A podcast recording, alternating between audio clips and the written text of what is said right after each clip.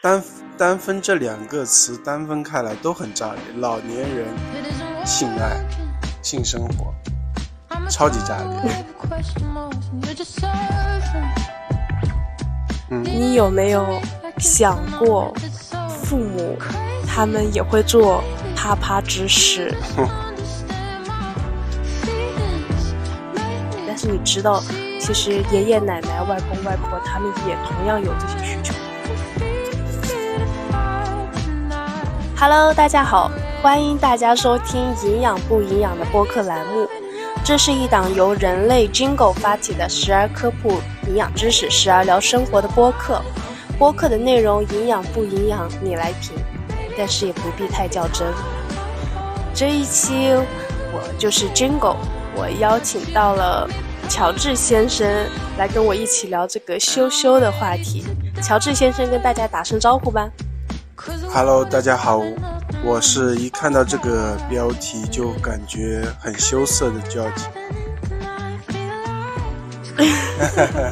为什么羞涩？就是单单分这两个词单分开来都很炸裂，老年人性爱、性生活，超级炸裂，想也不敢想。对，这就是我们这一期的一个主题：老年人的性生活。如果还没有听我们上期的那个朋友，建议你们去听。我在哥大医学院的时候，有两天的一个医疗课程的一个活动嘛。除了我们要上一些主修的课程，后面我们有两节课是可以选修的。呃，每个同学去上的这个课不一样，我就选修了两节课，一个是讲死亡冥想，就是上一期我们聊的内容。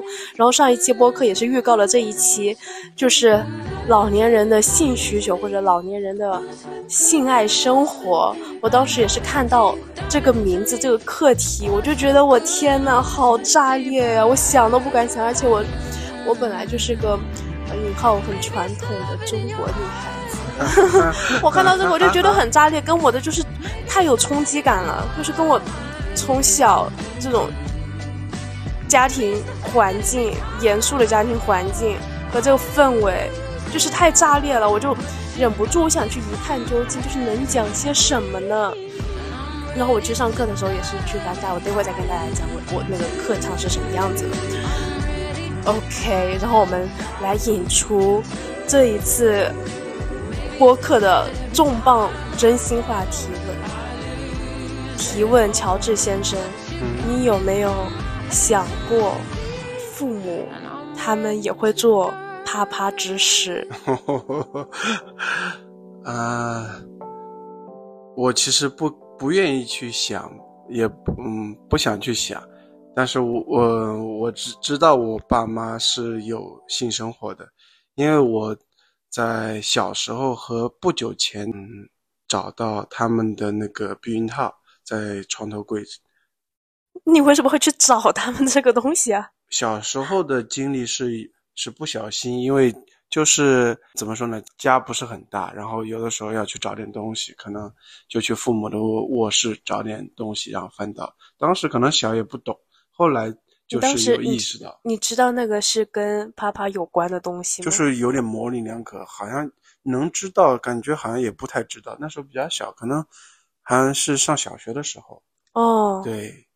然后最近的一次其实也很惊讶。你还又去翻了？不是我去故意翻的，是因为我要去找我家的那个户口本，然后我们我要迁到杭州的这个户口嘛，然后就是在。去年的时候看到他们的床头柜里面还有这个避孕套，那我想，哎，还挺好的，因为我已经快三十了，今年刚今天刚过了那个二十九岁的生日，然后他们也都五十五十加了，五十六这样子，还有保持着性生活，那我觉得这个也是非常好的。我觉得，因为他们开心。对，说起来其实有点羞涩，但我觉得是他们的一种浪漫吧。嗯，对，其实我也是这样子讲的。但是我我们我先提前做一个声明好了，就是我们聊这个播客提这个问题，不是引导大家要去想父母做这种事情，因为他们本身是有这个需求的。等会我们可以慢慢展开来讲。再就是我们想他，就感觉其实挺大不敬的。我们。不好像回避父母有这个需求，就像是父母曾经回避对我们的性教育一样。其实双方都是要互相理解的。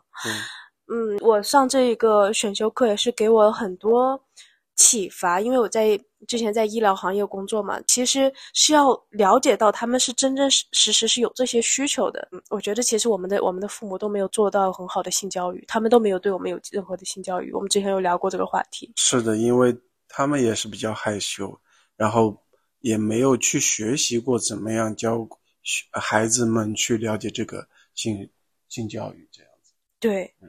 但是其实他们有这个需求，第一个是医疗人员可以帮助到他们，再就是家人其实要给他们足够的隐私。就像你不能直接去翻他们的床头柜啊，这个床头柜就是个很隐私的东西，你又不知道你自己床头柜 旁边装了一些什么东西。对对，其实这个也我也不是故意嘛，小时候是因为要找东西，长大了是因为他们让我去找这个户口本，就是在。床头柜，那他们那个，他们也没有刻意回避，也没有刻意回避，可能他们也不太知道吧，可能不知道我翻到了这个东西，嗯，所以就是也我也不会主动说出来啊，这些你哎在你们这里找到这个东西，也也很尴尬，对不对？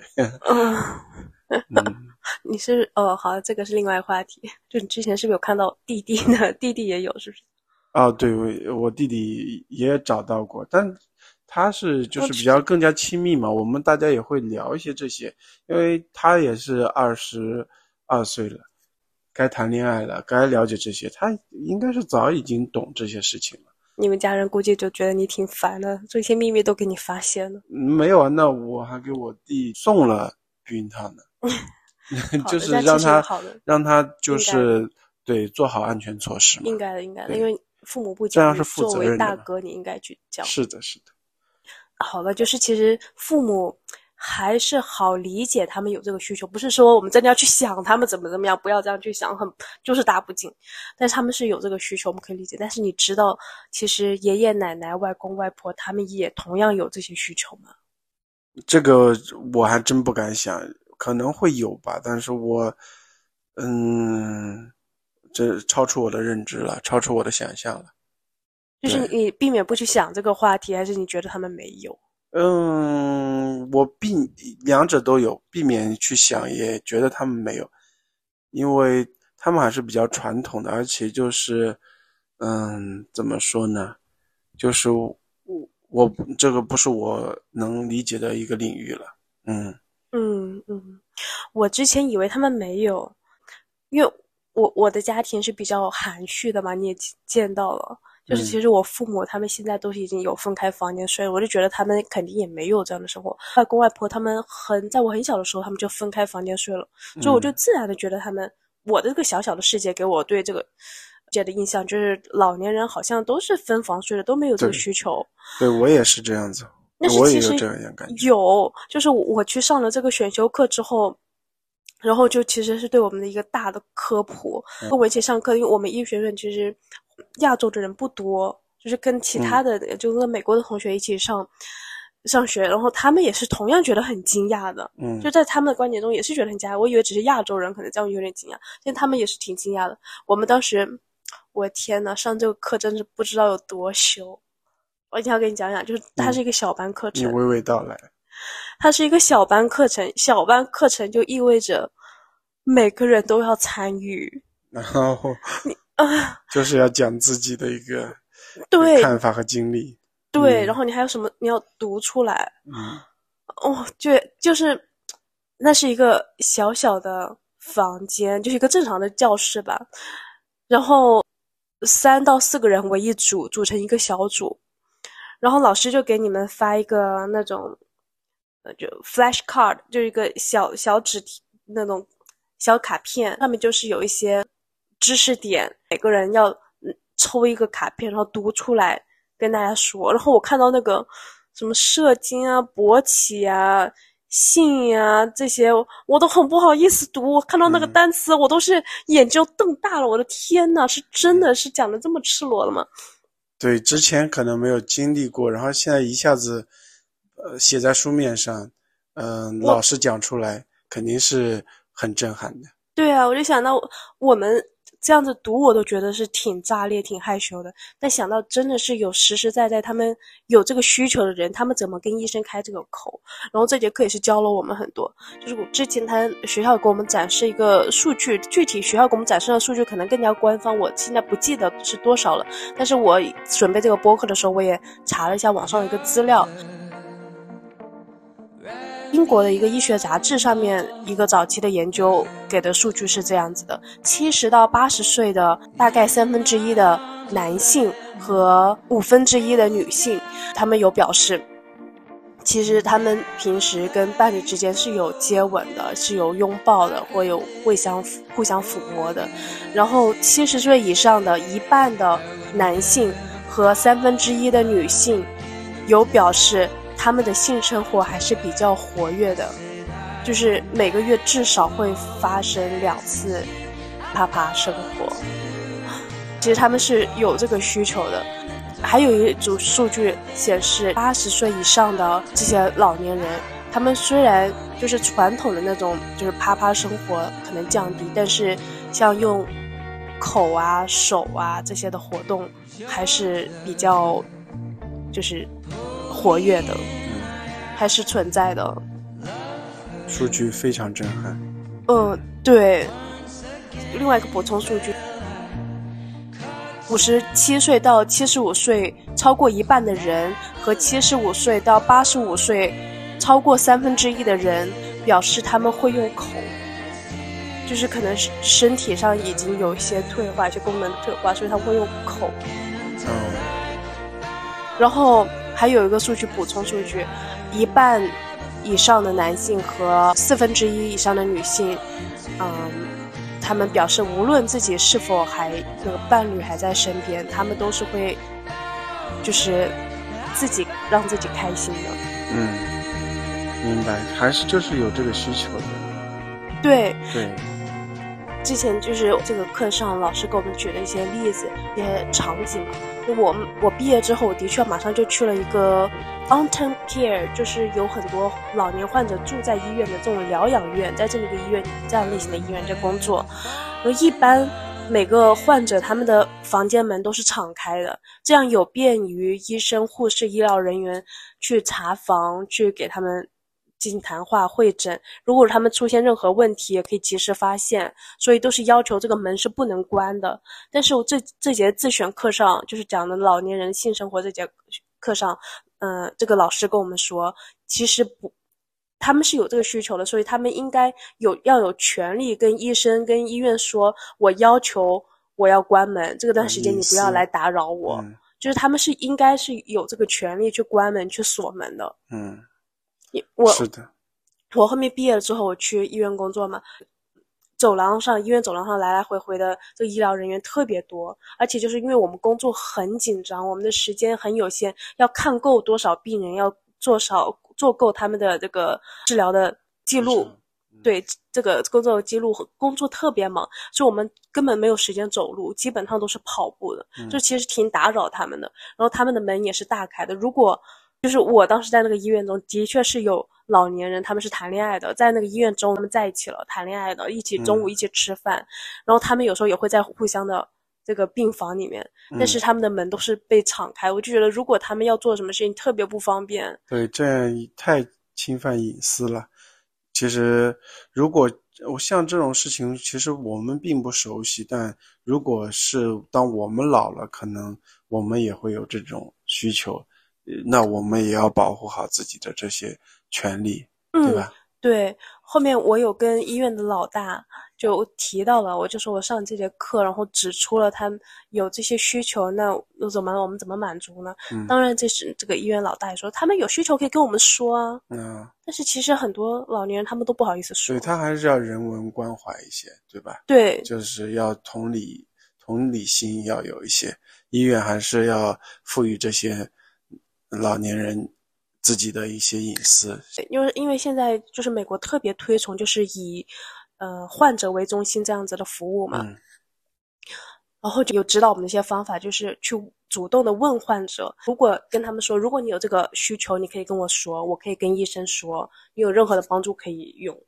记得当时上课的时候，还有展示一组数据，多少不记得了，很多的，就是也挺多的这个老年人，他们想要去在性上面获得一些帮助，所以就乱吃药、乱用那些涂抹的那些药剂，就出问题了。那他其实是可以通过非常简单的那种。解决方法就是很正规的，让他勃起的药、持久的药，或者用润滑剂就能解决他们的问题，他们就不用有这些风险了，健康上的风险的。对他们可能认知也有局限性。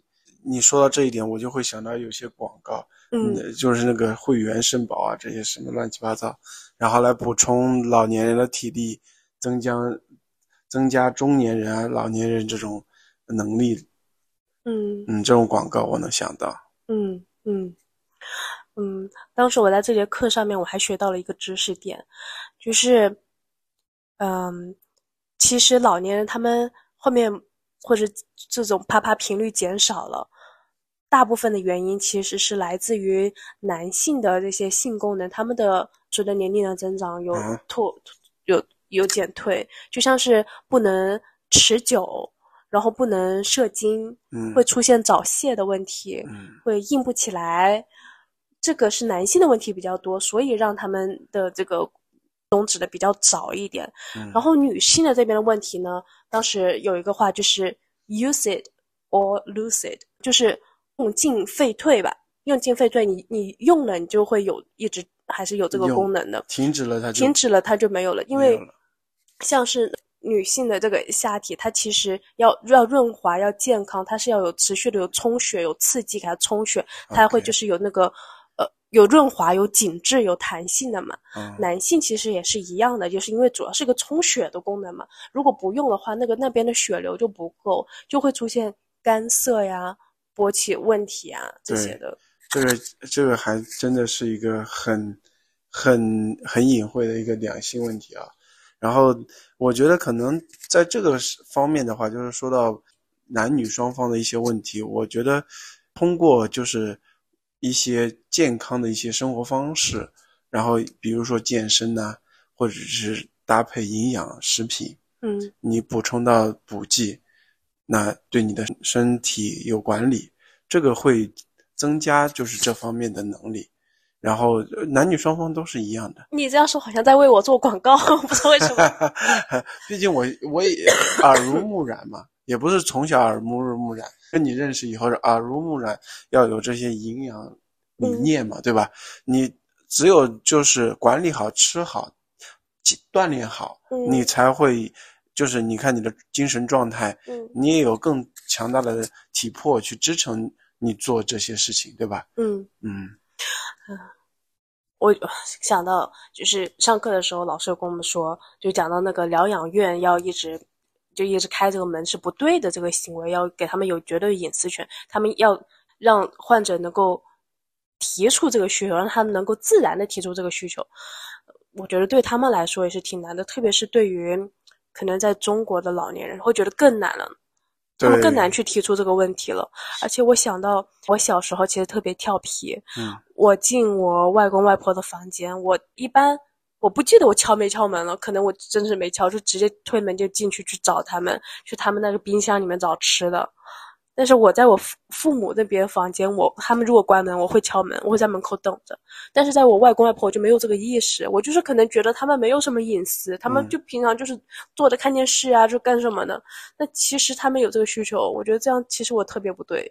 是的，是的，就是嗯，从不少就是中国的老年人婚姻的那个事例来看，都是年轻时候迫于那个世俗压力啊。或者是为了子女而维持婚姻的，然后等到了老年了，他就会有很多矛盾。嗯，然后其实近年我们，嗯，中国的这个老年的离婚率是越来越多了。你怎么还关心呢这个数据？对，因为我我有看到有听新闻分享嘛，然后老年人离婚呀？对啊，老年人离婚，然后。因为老年人就是更加会去追求自己的一些幸福哦，那真挺好的。对，然后其实我觉得老年，哎，我我说这个话，嗯，不是说离婚挺好的，或者他们去追求自己幸福，就是忠于自己这一点还挺勇敢。对，是的，就是其实要打破传统观念，就是之前的生活都是强调着婚姻是生儿育女，然后教照顾家庭的一个工具化婚姻，在这个就是过程中磨杀了很多就是人为人本身的一个基本诉求，这样是很很不好的。嗯，而且那个时候好像很多都是介绍的，对对对，不是那种自由恋爱的。是的，是的。我还不知道他们其实已经到这个年龄，还有这个意识，说可以去离婚，然后重新追求自己，其实需要很大的勇气。对，是的，现在是越来越多了，好像，嗯，社会的发展，然后经济的增长，也会带来这个，就是给他们的一个意识的一个改变，他们会更加的追求幸福。嗯，对，其实就是他们人到老年了，其实身体在衰老，然后，嗯，其实更需要他们去自己表达爱，还有需要被其他人爱。这个时候，我们就是要更注重和真，就是更重视和接纳老年人的这种情感欲望。嗯，我看的我外公外婆，我总觉得他们好像。两个人吧，幸福吧，又有点勉强。就是我外公对我外婆特别特别好，就是一辈子，就是一直听着他的话，宠着他的，要怎么样都由着他，特别宠。但是我的外婆她性格比较强势，嗯，她很容易对我外公发脾气。然后这些都是我们家人看在眼里的，有时候会来阻止他。我感觉他在婚姻中好像也有很多的怨言，但是也可能是他的一个幸福，他表达幸福的方式。我也不知道他们怎样。有时候我觉得我外公就特别的可怜，被我外婆总是会这样子呵斥，有时候态度特别的不好。我不知道他们有没有这样的想法，但是我觉得好像他们随着年龄增加。爱情只是他们生活中的很小的、微乎其微、可以忽略不计的那一部分。嗯，觉得他们更加把注意力放在了家人、自己的子女，嗯，然后自己的身体健康、自己的兴趣爱好上。不过，我觉得我这种想法可能也是很片面、不对的。是我想这样子，我是被影响了这样想。那其实，也许对于他们来说，还是很需要爱情的。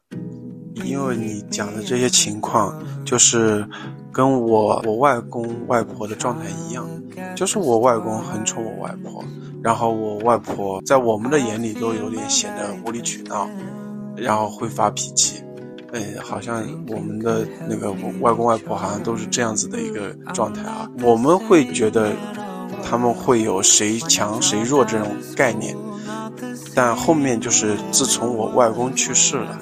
我外婆的一个状态告诉我，她是非常的哀伤的，她是非常的，就是，嗯，想念我外公的，就是她没有人可以跟她再去任性发脾气了，她有时候就是默默的在那里抹眼泪，怀念她的爱人，所以我能感受到，就是其实生前的种种啊。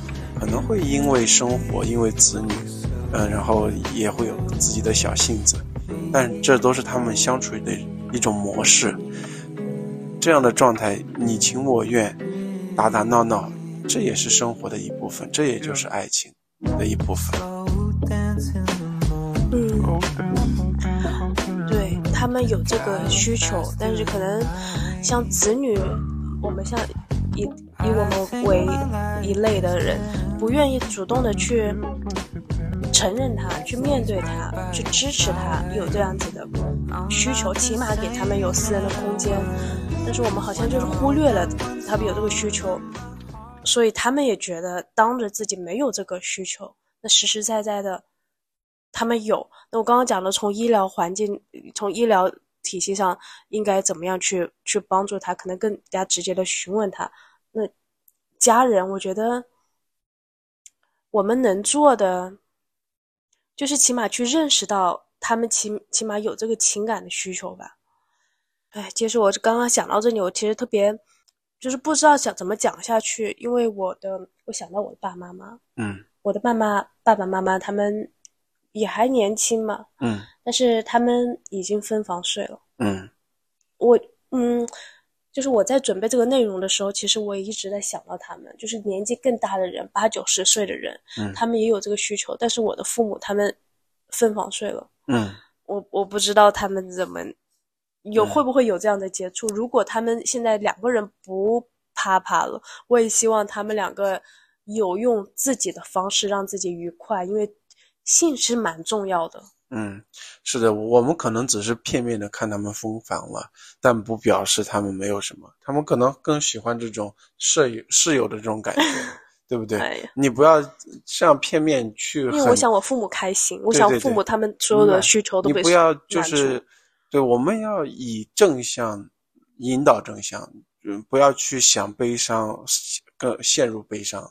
我觉得得你就是你要去想好的，然后你可能你的一些状态，你像我们两个人谈恋爱的一个状态，也会给他们带来影响，我。感觉有对，有，会使他们也有一个正向的一个回味自己当年谈恋爱的一个状态，他们嗯。可能也会重新的拾起爱情，嗯。再次相爱，对吧？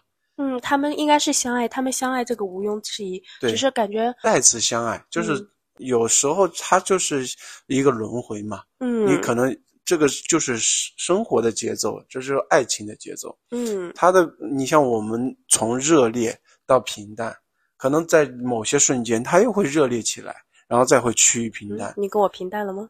那没有，只是说就是，其实现现在的感觉就是好像我们属于在一体了，然后嗯在一个家庭里，嗯这个是趋于平淡，但是我们有忙碌的事情啊，嗯对吧？也也是非常美好的一个状态，就是嗯嗯，我想迈出一个大胆的一步。哦，你说虽然我我不能就是只是嘴巴上说支持啊、理解啊，嗯但是我还是想要付出一些自己的支表现支持的行动。你知道那个成年人玩具大人堂不是在深圳开了实体店吗？嗯我觉得这个这一点是走向很好的一个一个一个一条路。嗯就是他在一个商场里面，我们看到了嘛那一天，在商场里面开了实体店，我觉得这是挺好的，去承认大家有需求这件事情。嗯我想送给妈妈一个大人堂的礼物。啊、可以，我觉得，嗯、你我你送给妈妈，然后我送给，呃，就是我的岳父你别送我了，你送你爸爸。啊，送我爸爸。我觉得他们他们他们有啊。他他们 有啊，他们有这个性生活，因为有看到避孕套啊这些。然后你只是在怀疑他们没有，只是你看到的现象，认你认为他们没有，可能他们也会有。那如果你们你想更关心他，我们可以尝试这么做。嗯因为嗯我觉得我跟我我岳父的关系也是可以亲密到这一这一点了。或许我我不该啊，但是我可以做个引引导这样子。你要说出去，我爸爸可能吓死了。但是我觉得你妈是比较害羞的的那一种类型，然后但是我觉得我我岳父你爸爸就是还是比较就是能接受事物的能力比较强的那那一类。嗯，好，可以的，我们做一个大胆尝试吧。然后对啊，不然我这个一这个还是你要你主导，我来做辅助，好吧？要不然其实做不好了就很尴尬。对，因为就是其实，嗯、虽然年纪大了，但是也是人啊，人有自己这个需求啊。对呀、性就是会一个让人感觉到很享受、很愉悦的一件事情。虽然身体有变化，身体的各个机能上可能有一些退化，但是也可以用找到适合他们的这种性生活，可以用不同的方式来刺激自己这这个这种方式嘛。对，嗯，我是希望他们各个需求都得到满足的。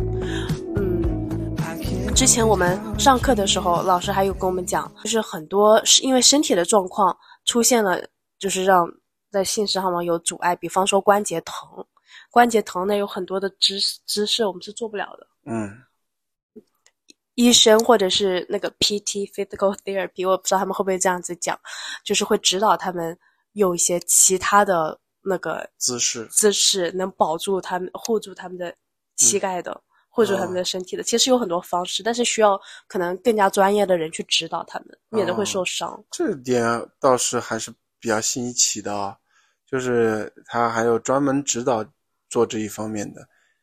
嗯，你不知道有那个性治疗师吗？就是之前在呃外网上还挺火的，有这个。我有所了解，但是好像你说我们，嗯，怎么说呢？去关注这一个可能不太不太可能。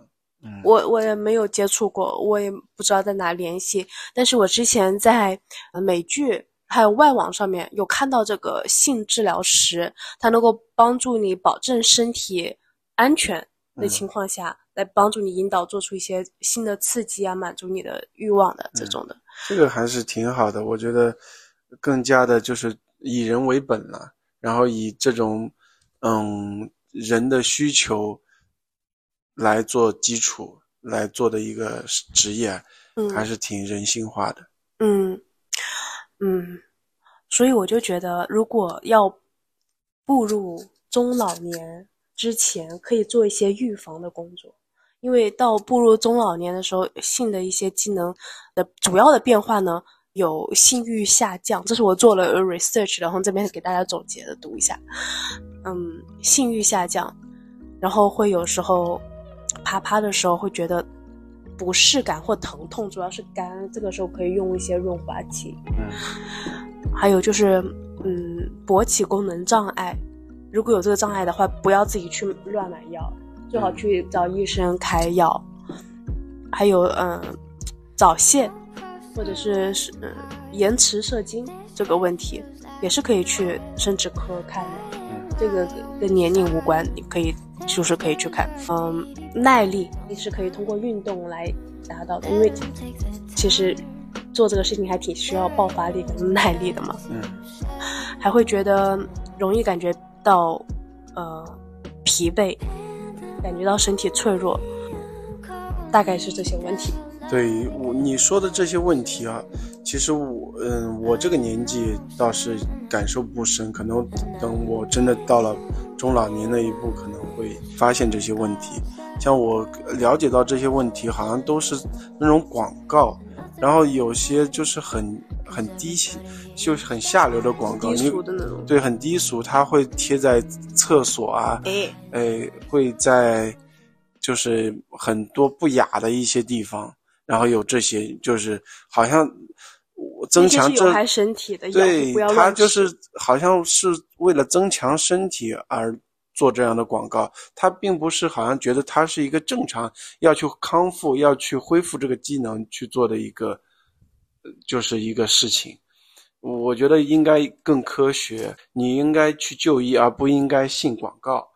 你这件事情不是那种低俗的，也不是正常的需求，对，不是那种恶心的，也不要自己想的很龌龊，就是或者会自卑。如果遇到这些问题，你应该。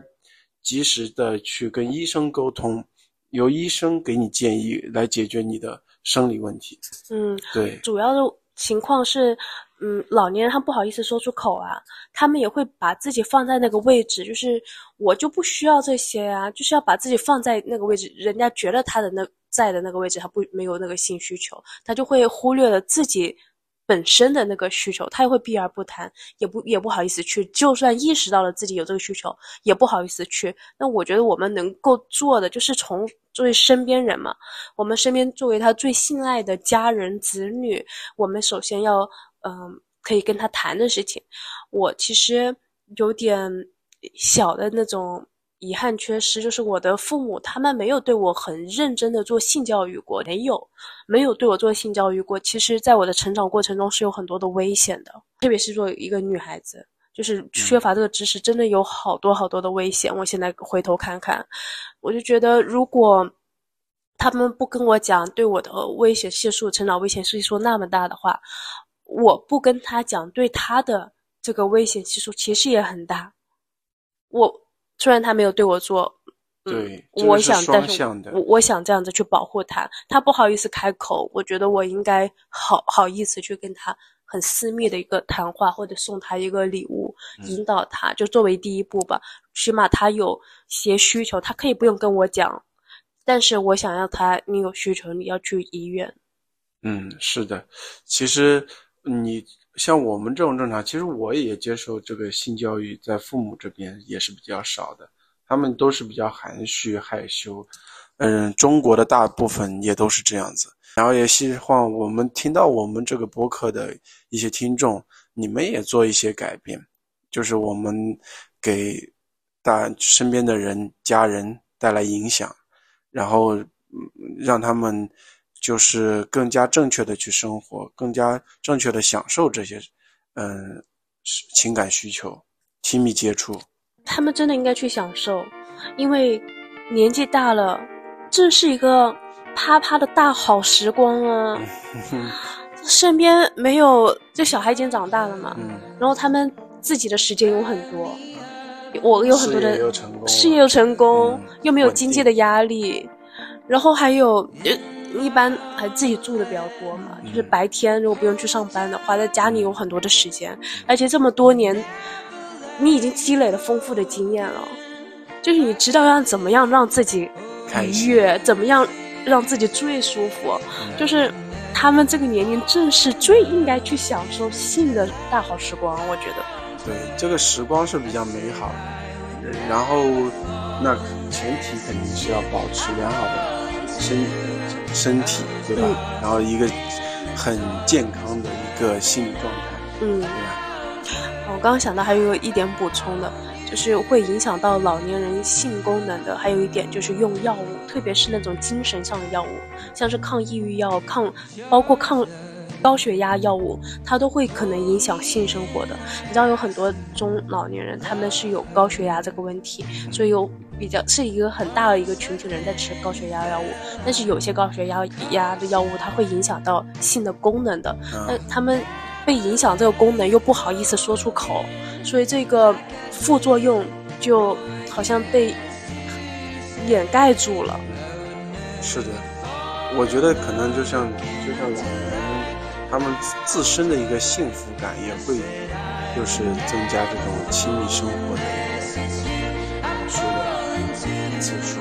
你说他们的相爱的感觉？对对对，就是也要看那个老年人的一个婚姻类型，就是他们是如果是支持性婚姻类型。老年人这种幸福感强，他们这种，呃，身体接触、亲密生活就会自然而然的多。如果是那种厌恶型婚姻类型，那幸福感弱，像很多呃情感，它就是会很多会会抑郁的，他也不会往这方面想，也不会有这种激情。对，也是要看婚姻类型，跟心情很有关系。做这种事情，对，是的。我在路上看到那种老年人，他们手牵手，慢悠悠的荡着小手一起走，就觉得特别浪漫。对呀，是非常浪漫的。像我你说到老年人的这种浪漫，然后我能想到我最近看的一部电影，嗯，就是那个《我爱你》，嗯嗯，它是由那个。倪大红老师演的，嗯，非常演的非常好，然后导演拍的也非常好。我没看，就是他讲述的，就是用非常细腻的感情，用老年人最后的一个热恋，阐述了就是这种迟暮之爱的爱情美好可贵。然后就是他这个拍出来真的比很多那种青春。爱情片好看多了。他是讲爱情的，还是讲老人生活的？讲老年人爱情。哦。就是老年人的生活也讲，也在讲他们追为爱而就是奋不顾身的一个状态。这挺有意思。对，然后就是因为我们不是那个年纪的人，我，但是他拍出来的这种感觉，让我们能去深深的感受到这种，嗯。老年人的生活也不易，然后，嗯，种种的不顺，但是他们还是会珍惜自己的爱情，会去追求自己的爱情。然后就是他教会我，要让我重新去思考如何去爱，也开始回味自己，就是刚开始跟你谈恋爱的一种状态。嗯，对。然后其实剧中。有很多生动的台词，有一句我记得是最深的，就是他是一个这样子的一个情况，就是在一个精神病院的一个陈老师，他还在朝思暮想自己的恋人，嗯，就是因为他已经患病，但是他的精神世界里还是在一直在念念他的恋人，然后最后就是倪大红老师去勇敢追求自己的爱情的时候说了一句话，就是说，像我这么清醒的每天。却见不到你，这是多么的痛苦。嗯，所以就很感动。然后其实也教会我要去表达爱，要去嗯保护好现在的这种爱情。所以我也想跟我的太太表白，就是 嗯，金狗我很中意你啊，因为他是用粤语拍的，就是。很潮，也很很很有感觉，很港，很港风的感觉。我也喜欢你。爱情它是会让人容光焕发的。你刚刚说到老年人的情绪，其实老年人的情绪是特别容易受到波动，会有情绪问题的。这个在心理上面也会出现一些疾病。但是爱情爱。亲吻、抚摸，它是呢会让一个人的心情变得更好，它是有利于老年人的身心的。对，我觉得，他这个就是我们谈的这种老年人的性需求，其实也算是就是，嗯，老年人的一种情感需求。嗯，它是包含性的，是包含在爱里、爱情里面的。光是性也会让人有开心的感觉。对，是的。但是我是觉得，嗯，爱情是包含性爱的，嗯，因为爱情还没有性爱，它也有很多美好的东西，嗯，对，就是爱性爱性需求会就是促促使爱情，成就爱情，嗯，对。你有听过那个爱的五种语言吗？嗯，没有。但是我好像能感受到你要说的那种语言。嗯，之前就是有本书吧，就是《爱的五种语言》，它一共是五个类型，你可以看看你表达爱是哪一种类型的。第一就是用语言来说，说我爱你呀，表表扬你呀，赞美你呀，这是一种方式，用用说用语言的方式。第二个呢，爱你就会给你花很多时间，在你身上花很多时间陪伴。嗯。第三种呢，就是。嗯，身体的接触，爱你就要用身体的接触啊，摸呀，包括啪啪呀这种方式来表达。然后第四种呢，就是这种为你服务、为你做事，嗯，帮助你这种方式。那第五种呢，就是给礼物，或者是收对方的礼物。你觉得你是哪一种？嗯，我我思考了一下，我好像占了好几种。就是最主要的一种，最主要的一种还是就是支持，还有其实言语上我也经常，然后我也经常行动上也有，对，我会可能行动上更多一些吧，有有些说出来还挺不好意思的，嗯，就就有时候说表白啊，像我如果今天不讲一个故事。就表白就很生硬，然后也不不会去说出来，对吧？所以说可能还是更多希望用行动来表达我的爱。嗯，对你承包了家里的做饭。做 做饭现在不是挺好的，自己感觉像个大厨一样，越做越好吃了。嗯，我之前看到这个，我觉得我的爱的语言是就是 physical touch，就是我喜欢。用身体的表达，我就感觉到有时候太对对爱太热烈了，就想用身体来表达。对，我知道你很喜欢亲吻、拥抱这些，嗯，身体接触。嗯，你觉得你到七八十岁了也会做啪啪之事吗？嗯，我觉得我我以我现在的这种观点还是状态，我觉得我是会的。但我首先要强身健体，要要足够支撑我在七八十岁还能做这种事情。保护好膝盖，保存你的肌肉力。对，保护好腰。好的，非常感谢大家收听我们这一期的播客，我们下一期再见。希望大家都幸福。希望大家都幸福，拜拜。